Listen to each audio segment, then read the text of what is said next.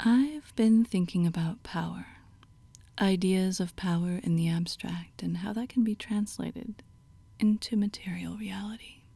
But first, some questions. Hello, this is Viola Strepsada Volteri. Hello, this is Viola Strepsada Volteri. Hello, this is Viola Strepsada Volteri. And you're listening to Obedient Love. Can you imagine a world without hierarchy?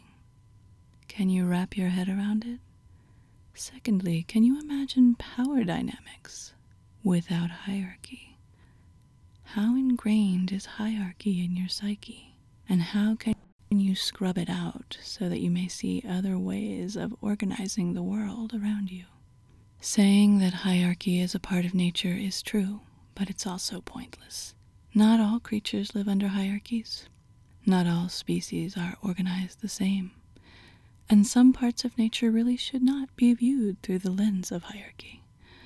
The organism of the human body, cells, atoms, the universe itself. Hierarchy is just one of many structures of organization, and not even the most effective, since it tends to lead to parasitic relations through inequality. What do non hierarchical power relationships look like? Next question How do you imagine surrender without conquer? What does that mean to you? To leave behind the ideas of conquest and allow surrender to remain. Can you view authority as authorship of a dynamic between people, either personal or societal, which is 100% voluntary and consensual? After all, not everyone wants the responsibility of deciding how the story will play out. Or do you think authority must be enforced? In other words, is having agency to surrender your will to an authority, an author who writes the rules and directs how your life plays out, as if you were a character in her story, also a form of true freedom? Can that decision be made of your own free will? Can you surrender because you know you want to? I've been thinking about pure surrender, a conscious, consensual, enthusiastic process of submitting to an authority, which originates within the individual and so will never need to be resisted nor rebelled against so long as the will to surrender remains. A beautiful thought, yes? No enforcement is required. Intrinsically motivated freedom from choice not fascism, but responsible, ecstatic fanaticism. There is no legitimate authority except that to which you consent with open eyes and an open heart. I love to speak in metaphors as they have a grip on the unconscious mind.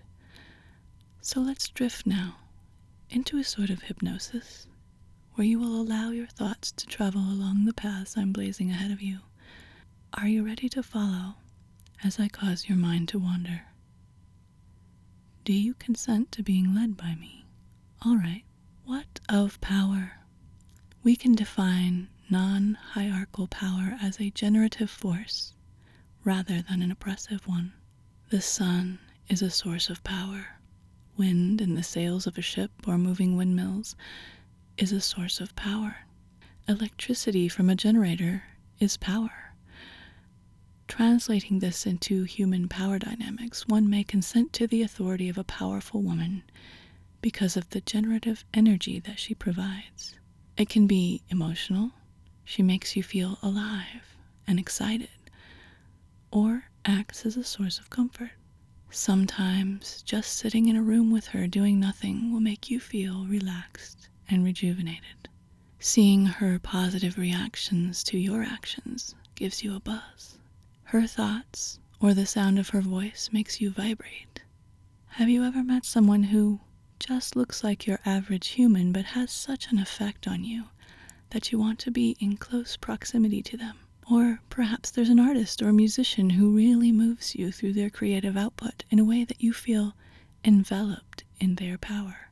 This person can be your generator, and you are a battery storing up that energy to go back outward and do work which will provide a conducive environment for your generator to exist within. You can charge via different generators or focus on just one. The key is that you are intrinsically motivated to draw close to her. It comes from somewhere inside yourself. When your generator is powerful enough, you will automatically wish to surrender authority to her without any resistance. As a result, you will lift her up so that she has a clearer vantage point from which to see the world. Remember what I said about power without hierarchy? You do not lift the woman so as to put her on top of some pile.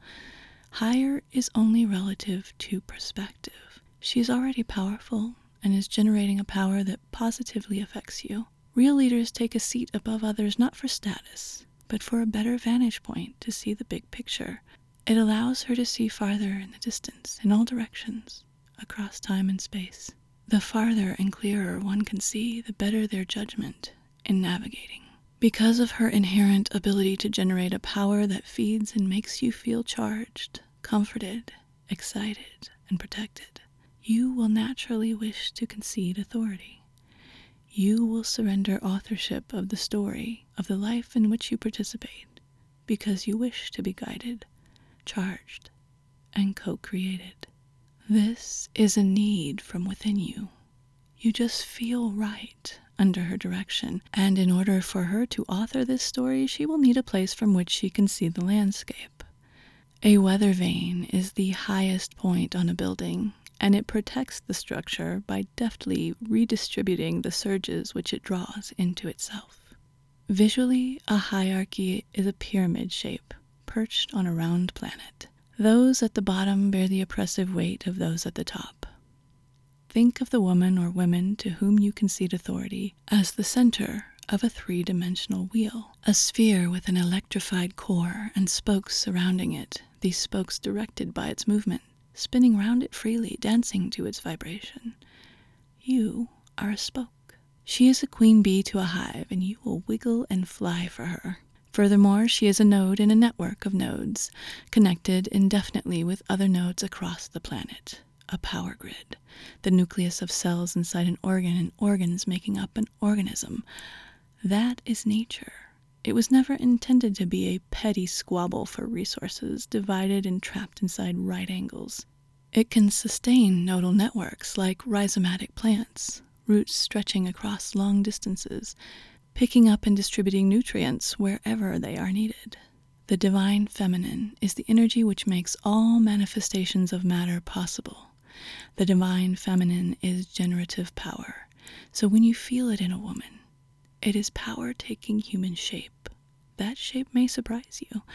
You may feel that power in unexpected places.